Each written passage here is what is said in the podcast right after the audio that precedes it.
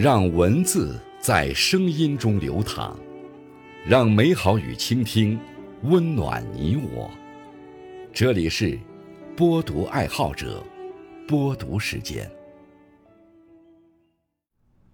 各位好，今天为大家推荐和分享的文章是《给生活做一点减法》，作者温暖的女子。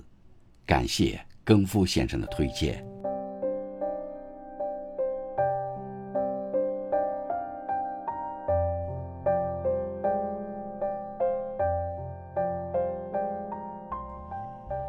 生活是自己的，要学会把宝贵的时间留给值得的人，把专注留给值得的事。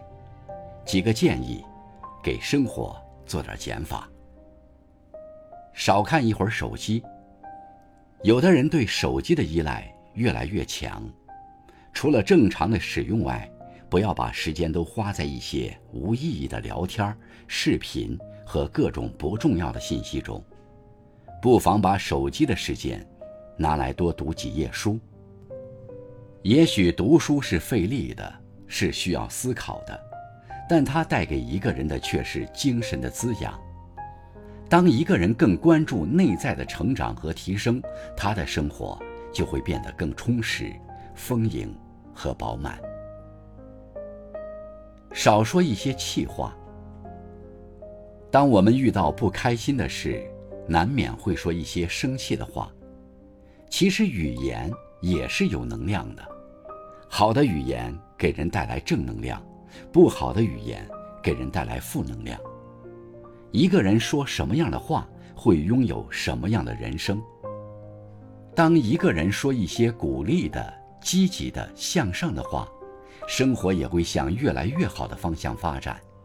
就好比一朵玫瑰花，不能让你变美，但却可以给你带来肆意的芳香。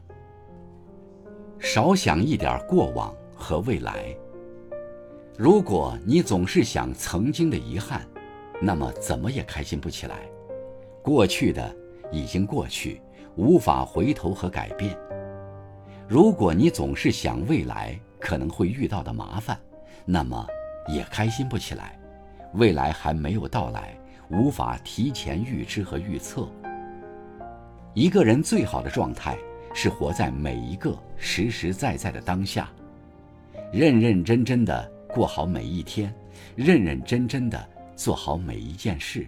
认认真真的去感受、体验和经历每一时和每一刻。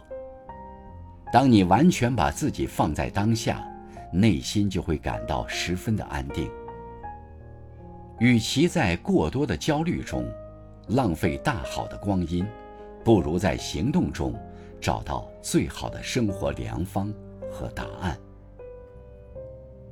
少一点对他人的在意。